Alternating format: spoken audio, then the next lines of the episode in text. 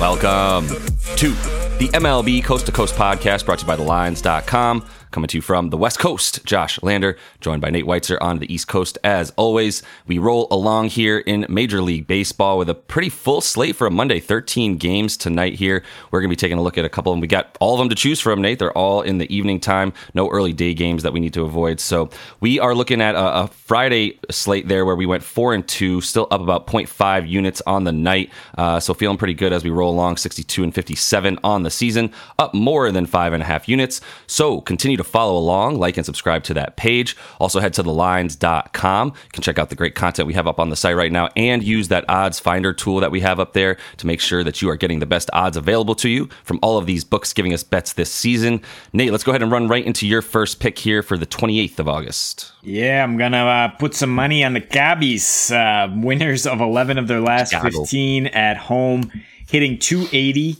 with and averaging over six and a half runs per game in that span. So they run into the hot red hot Brewers who have won eight straight. But you know, we were on the Brewers and on Wade Miley last week, thinking you know they've won X amount of games against not the Dodgers, but here's their road record. They've lost eight of their last nine against not the toilet bowling Rangers or the awful Chicago White Sox, dysfunctional for two years now. Uh, and they're only hitting 229 in that span. I mean, their offense still, if you look at the large sample size of the second half, they're 18th in WOBA. The Cubs are fifth. Like, I'm just, this is more before you even get into the starting pitching matchups. This is more me just saying Cubs offense better than Brewers. And at home, in the in the confines of Wrigley, offense is a big deal. So I am backing them here at minus 120 is roughly where it's stabilized. Uh, they did see a lot of action early to move them up to minus 130, uh, but that's about where we're at. Jameson Taillon um, has more talent than Wade Miley. Surely, surely we're getting back into the uh, wily old vet discussion here with Miley, who will dance out of trouble um, but still gave up a lot of hard contact against Minnesota. Still came through for us there.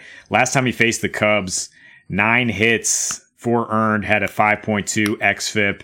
His fastball rated negative 15.6 below average. Curveball and changeup also negative ratings. The slider was okay, but the Cubs are are much better offensively since then. Um, you know, seventh best rating against the slider since the break, and pretty good numbers against lefties over the last two weeks.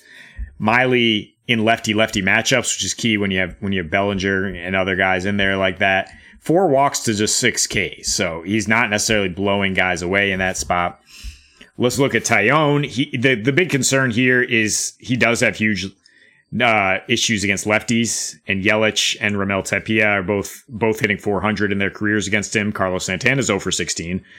And the Brewers overall are, are 263 in this matchup. Um, but Taillon, look, I mean, struggled badly in August in his last three starts against surprisingly surging offenses, though. The Royals, who we've talked about, hottest offense since Bobby Witt's gone up there. Uh, Detroit actually was like top in, in WOBA in the last couple weeks, uh, you know, surging a little bit. So give him some credit there. And then at Toronto, when he's been in division, though, his last four against the against the uh, Central, 2.8 ERA, his xFIP was actually pretty much the same in July to August. In July, when he posted a 2.7 ERA, it's just that the strand rate was down. So just not being as clutch. And and overall at Wrigley, some unlucky BABIP to a degree. I mean, when when you're giving up 13% hard contact to righties, but you have a 405 BABIP, that is the ball. Uh, you know, a lot of seeing eye grounders, etc. So I, I, I think Taillon can be a little bit better than Miley, but more this is just about the Cubs offense, I think, coming through to get you that money line. Yeah, I'm with it. Um, I'm, I'm with fading Miley a, a bit and, and really riding with Taillon uh, in this one as well. I, I considered this one with the way that the Cubbies I mean, they need it. Uh, the the Brewers have been winning and just scrapping out wins and just pulling them out of nowhere over the course of the last couple weeks. But um, I would agree that you know the, the, the lineup disparity here I think might be enough. I do get a little bit nervous about the uh, the, the lefties coming up against uh, Taillon, as you mentioned, that would be where the fear would come in. Uh, I believe this game has a n- pretty normal total, right? Nine I- runs, yeah. Nine, yeah, so it's a little bit high. So they are expecting both pitchers to get touched up a bit, um, but I think you could probably depend on the Cubbies uh, in this one. Bullpens are pretty similar, so the, the lineup is where I, I think you get the big uh, plus money there for the, for the Cubbies. So uh, I'm going to go back to fading Wayno. Why, why, not? He's still in. Adam Wainwright is still in search of his 200th uh, co- career win. That's kind of what this Cardinal season seems like it's coming down to. It's like the best thing that can happen for it is that Adam Wainwright gets 200 wins. He's been stuck. Uh, he's been trying so hard. Uh, uh, by the way, I should mention I'm fading the Cardinals because Adam Wainwright's pitching for them, and I'm taking the Padres, who Nate correctly pointed out to me before the show, are officially eliminated from playoff contention. Well, not officially. I, I was just saying they're eight games oh. out. Yeah. Oh, they're right. Sorry, I, I, thought that it had already started with our magic numbers. True but, long uh, shot territory, yeah. Right. That that is much more aptly put. They are very, very much so on the outside looking in right now. I don't think that they're even when that time comes, like maybe they'll they'll give up. It'll be much closer to, to the the start of the playoffs. But it, right now, like I still think that they're just in this matchup good enough to win, regardless of what the motivation would be. When you've got Adam Wainwright going up against Blake Snell, um, Blake Snell is someone who we backed last time to get outs, to get Ks, and all that kind of stuff. Right now, I'm feeling like they're trying to trick me because for him to go six innings is plus money on DraftKings. It's plus 115. Does that not feel like a trap to you? It, does. It's why I brought up the the standings factor and like this. How many innings has Snell gone this year, and how much he's going to push himself now with with nothing really on the line. Yeah, I think that's fair. So I'm I'm not going to fall into that trap of him going six innings. He's done it three games in a row. He didn't do it prior to that. He's either going six or five these days. And like you said, I don't know necessarily what he's pitching for. The, the Cardinals. This is this is the other reason I'm not taking him, but I'm taking the first five money line. Uh, I'm sorry, run line for the Pods, which is minus 140. There's zero uh, value there on the money line for him, but I'm putting a, um, a unit and a, and a half on the Pods to be winning uh, by by run at the end of five looking at Wayno, just starting with him, I mean, like I said, they want him to get to 200, but in his last 17 starts, he has three wins. Um, he has an 8.61 ERA with a 7.68 ERA, X ERA. Um, he has allowed six earned runs in three of his last four. And the biggest thing with Wainwright is how is his sinker sinking and how is his curveball curving and dropping, and it's not anymore. Uh, and that sinker is being thrown down at, at, a very low velo there at this point in time. So I, think with the, uh, the the Padres also hitting about 410 against the sinker in the last two months, uh, so they've been basically the best team against that pitch. St. Louis, the reason I'm not going with Snell here, and I just fine with taking St. Louis, their bats have been bad against lefties, where they used to be awesome at, at one point in time. Uh, they are now bottom 10 in August against lefties in WRC plus. They have the sixth worst batting average. The thing is, is they don't strike out and they walk and Snell needs you to strike out for him to be effective.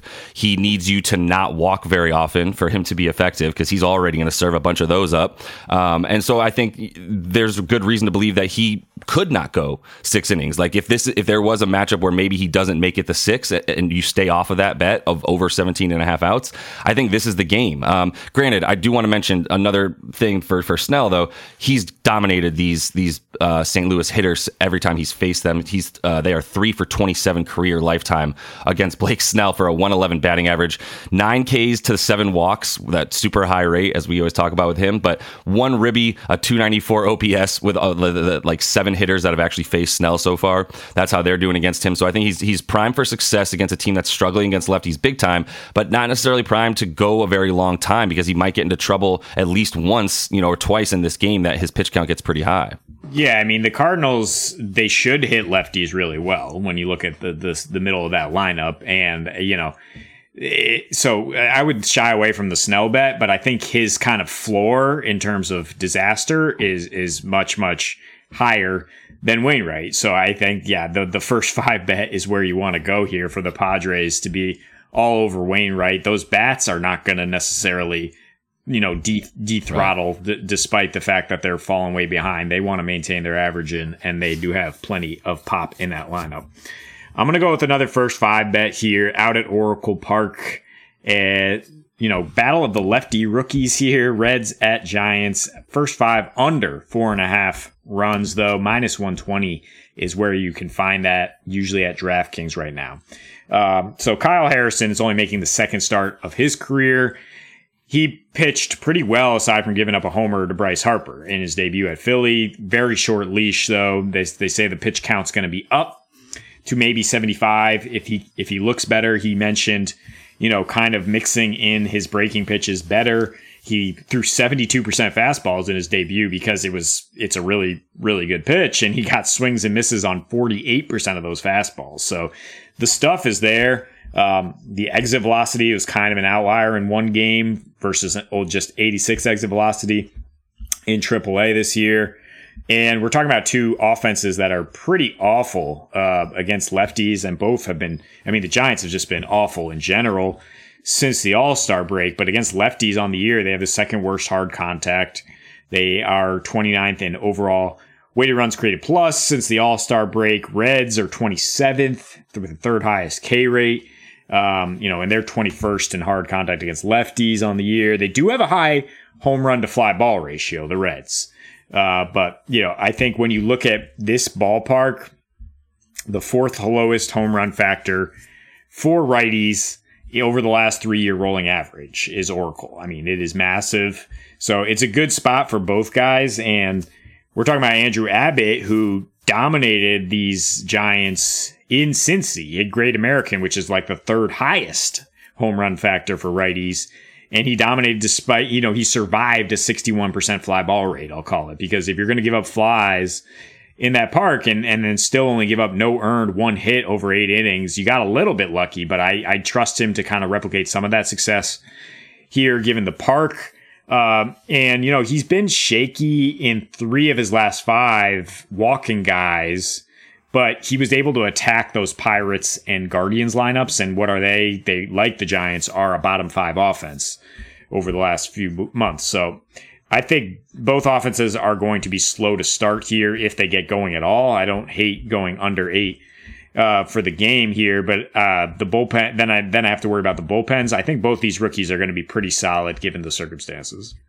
Yeah, I don't. I mean, I, I, don't know enough about Kyle Harrison to to necessarily believe in him, but I also know that the um, that the, the Reds have been so shaky. They've been better. Um, I, I, think, as, as, you pointed out, right now uh, they've been a little bit better versus righty uh, lefties, rather uh, noticeably better against lefties, um, which is also interesting with the amount of uh, solid hitting that they have from that side of the plate. But that has been the case over the course of the last month. If you want to hone in on like a time period, since the Reds have been so up and down at different points in the season, but they haven't been as high up in a while at this point, and, and especially on on the offensive side, they've actually gotten better uh, on the mound as we knew they would once they got some of those pitchers back into the rotation who were hurt earlier in the year. Although Lodolo is not coming back, but either way, fading these offenses right now, and definitely the Giants' offense is always a great idea. Uh, uh, that worked on Friday against Spencer Strider and the Rangers as well. So uh, I'm going to close things out with a team you just recently talked about here a second ago and said that they were one of the worst offenses alongside the Giants. That's the Cleveland Guardians. So they continue to be super fadeable. Uh, and once they have Zay. I think it's Xzavion. I think Xzavion is how you pronounce it. I, I, looked it up, and that was one pronunciation I came up with. So we'll go with Xzavion Curry uh, for the for the Guardians taking on this Minnesota offense. That's not great either, to be honest. It's been better. It hasn't struck out quite as much, uh, although it still strikes out quite a lot. Um, but Xzavion Curry is not a great candidate for for striking guys out and dominating this this um, this uh, Minnesota lineup. So I'm taking Minnesota's money line here, uh, minus 164 on FanDuel. I'm only putting half a unit on it. I've got a unit and a half on the other game I talked about, which I feel much more comfortable about in San Diego, handling Wayno uh, for and, and the cards. So this one I'm going half a unit to keep the the night about two units that I'm putting out total. And Xzavion Curry fade is based on his 4.99 xERA. He's got a 3.52 ERA in, in the um, starts that he's made this year, which are up to about nine, uh, and he's got uh, five two eight expected FIP as well uh, on the season. If you just look at his last three starts, he's gone 13 innings. He's got a 6.23 x ERA and a 6.41 x FIP. He's given up 16 hits in those 13 innings um, with just an 18% ground ball rate. Uh, in one of those, he had just a 10% ground ball rate. He only got through 2.1 innings, which is a big reason for that. Only getting those seven outs total. That's something that I, I just I, he can't. He's gone six innings once in his last seven games games. Um, and I believe that was against a bottom five offense uh, that he was facing there. So, like for for Maeda, he's pitching for the Twinkies on the other side. He's sort of the opposite. He does have some. You have some reason to believe his he has positive regression coming right now. Um, he's bringing in a three seven six ERA and a three eight six xFIP um, x ERA, I should say. So, like, if you look at his projections tonight against this lineup um, for the Guardians, which, as we said, has basically been the worst in baseball now for the last month and a half uh, since Josh Naylor went down. Uh, Jose Ramirez missed a, missed a bunch of games as well. They they traded Carlos Santana. Um, Maeda though coming in against a team that like he's been really good against as well. Uh, as even though the, the Guardians are worse against lefties and, and Maeda's coming in as a righty, they're still bad against righties with a top six uh, strikeout percentage in the last two months. So I think the Twins money line on the first five is the play here. I, I should be more specific. I don't really like having to rely on that uh, Minnesota bullpen, which has been a bottom six bullpen basically over the course of the last two months or so. Uh, and on the season, they're also just a bottom 10 bullpen. I don't like having to, to trust them. The Guardians, say what you want, they seem like a team that could just come back and bite me in the in the ass at like seventh, you know, in the seventh or eighth inning. They just get some scrappy hits together against one of these crappy uh, twin relievers, and then you get jerked around that way. So I'll just take Maeda, even if he gives up two runs, let's say in, in the first five. I think that the uh, off Xzavion Curry, they should be good for at least two, if not three. Uh, so I feel good about the Twins covering the, the first five. Yeah, there. I feel good about Maeda delivering a quality start. He's been consistent since he got rocked and then had to hit the IL. Um, he is a pretty consistent pitcher altogether. I don't really know what to make of Xzavion and the way that the Guardians use him in terms of is he an opener? Is he going to go like at least three or four? I, I don't know. Yeah, they're just going to be patching this together. Yeah. If the Guardians uh, run line run run total was not three and a half, I would be all over that under. I think it's still worth a look at pretty good odds. Uh, because yeah, I, I mean, I, Maeda's props are probably in play here in terms of him to go six innings um, and just handle this this pretty weak lineup. Yeah, I would agree. So that is all the time that we have for you in this one. Make sure to like and subscribe to that page. Continue to follow along. Coming back the rest of this week for you guys. So until we see you next, happy betting.